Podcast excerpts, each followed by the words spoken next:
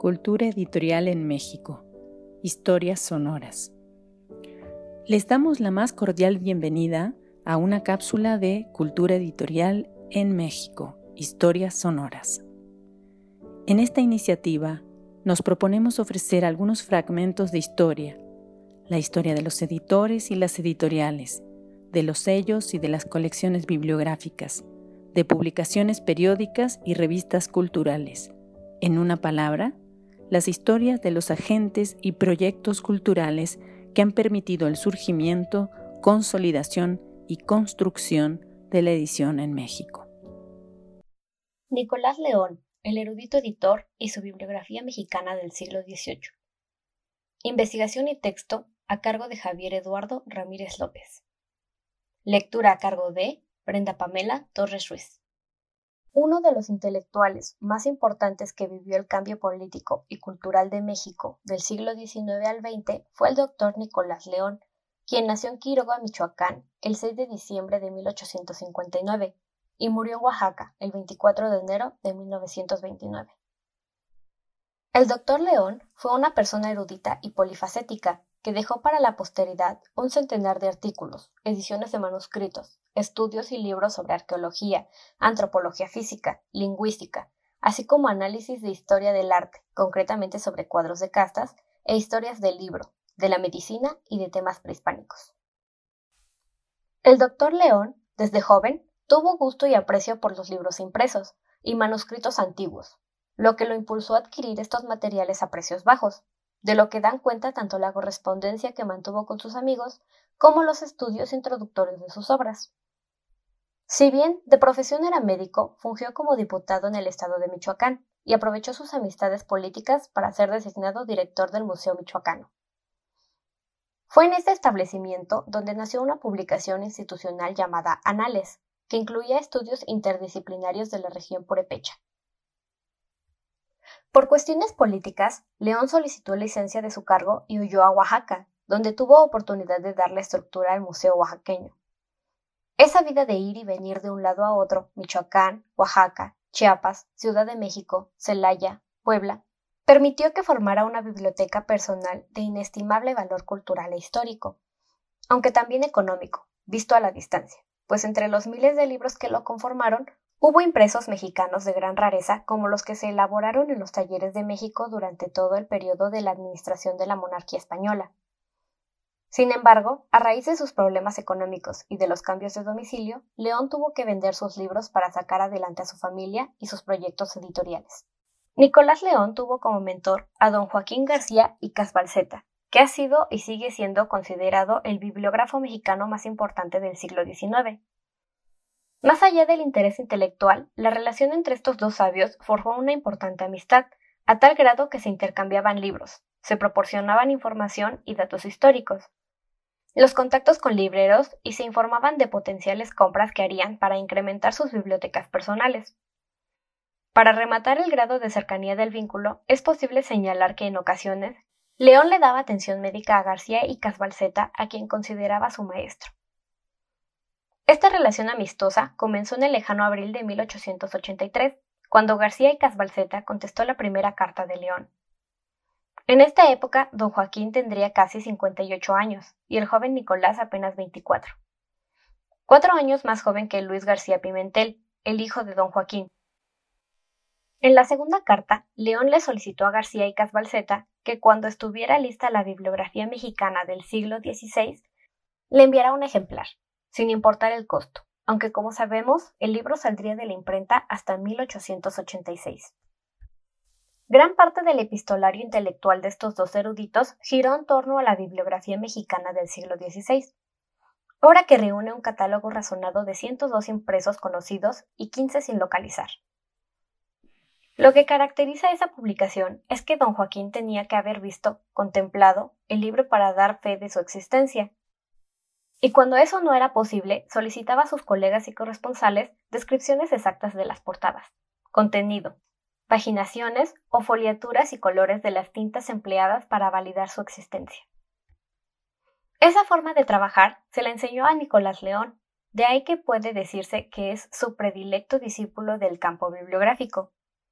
Hay que recordar que en la época en que ellos trabajaron no existía una obra que mostrara la riqueza y variedad de impresos novohispanos del siglo XVI. Aunque se tenían como antecedentes tanto la Biblioteca Mexicana por Juan José de Guiara y Eguren, publicada en 1755, y como la Biblioteca Hispanoamericana Septentrional de José Mariano Beristain y Sousa, la cual apareció mediante suscripción entre los años 1816 a 1821. Ambas obras reunían las bibliografías de los intelectuales novohispanos y europeos que escribieron y publicaron en y sobre la Nueva España. Formado con esa tradición historiográfica, León fungió como informante para que García y Casbalceta pudiera completar su bibliografía mexicana del siglo XVI. Fue así que en cierta ocasión le mandó un ejemplar de la doctrina cristiana en lengua mexicana de Fray Pedro de Gante impresa en 1553, que estaba en la biblioteca del Seminario de Morelia, para que fuera examinada por su maestro y amigo. Pero, al enterarse el gobernador de Michoacán de dicha acción, ordenó a León que el libro regresara a la biblioteca de inmediato. García Casbalceta pidió disculpas porque había sido él quien mencionó a varios de sus amigos que llegaría ese libro a la capital del país. Cabe señalar que se conocen pocos ejemplares de esa doctrina, y el ejemplar de Morelia es el único que está completo, aunque se consideraba perdido desde el inicio de la Revolución mexicana. Actualmente se conserva en la bóveda de seguridad del Archivo General de la Nación de México. En ocasiones, cuando León no podía enviar un libro, realizaba descripciones detalladas de las portadas y explicaba cuáles grabados tenía, la distribución de colores de las tintas, además, cuando el título del libro ocupaba varias líneas horizontales, colocaba una línea vertical para señalar la separación de cada renglón del texto. Esta manera de describir los impresos la instauró García y Casbalceta, y fue la que siguieron los bibliógrafos subsecuentes. Ahora bien, León tuvo la fortuna que durante su juventud ayudó a que los agustinos de Michoacán ganaran un litigio en contra del gobierno, y que en forma de agradecimiento el ministro provincial de esa orden y aquella región le autorizó a León que, en prenda de pago, tomara de cualquier biblioteca de la orden los libros que estuvieran repetidos y los conservara para sí. Gran oportunidad para cualquier bibliófilo. De ese modo, León obtuvo de dichos conventos manuscritos y libros de gran rareza, con los que conformó una biblioteca tarasca que consistió en documentos del siglo XVI, que más tarde fue vendido a la familia Brown en Providence, Estados Unidos. Actualmente, la colección se encuentra en la Biblioteca John Carter Brown, abierta al público. Y en el Colegio de Michoacán se han editado varios facsimilares de los documentos. El trabajo de León como editor de fuentes inéditas y raras comenzó en 1886, cuando dio a la prensa dos obras, Noticia y descripción de un códice de Ilmo, Señor Fray Bartolomé de las Casas, siglo XVI, y el arte del idioma zapoteco por el padre Fray Juan de Córdoba, 1578. Ambas fueron de corto tiraje y reservadas para amigos, solo pocos ejemplares se destinaron a la venta. En estos libros, León presentó eruditos estudios introductorios, muy bien documentados y que reflejan su labor como editor, a tal grado que se tuvieron que reimprimir algunas páginas del arte porque habían erratas. En ambos casos eran fuentes poco conocidas. El manuscrito de De las Casas incluía el Tratado del Tesauris, el cual se consideraba perdido, y el arte era el único ejemplar que se conservaba en México. Nicolás León y el éxodo del patrimonio documental mexicano. Nicolás León empleó un modelo peculiar para financiar sus investigaciones, pues dependía en gran medida de los libros y manuscritos que vendía. Si eran raros, los publicaba, y después buscaba un comprador para la pieza original en el extranjero y en algunas ocasiones en México. Lamentablemente, hasta el momento no hay un estudio que permita conocer a fondo su acervo bibliográfico y documental, aunque se sabe de su pasión por los manuscritos en idiomas indígenas, sobre los cuales entabló un erudito y largo epistolario con los coleccionistas norteamericanos James Pilling y Edward Ayer, a quienes vendió algunas obras.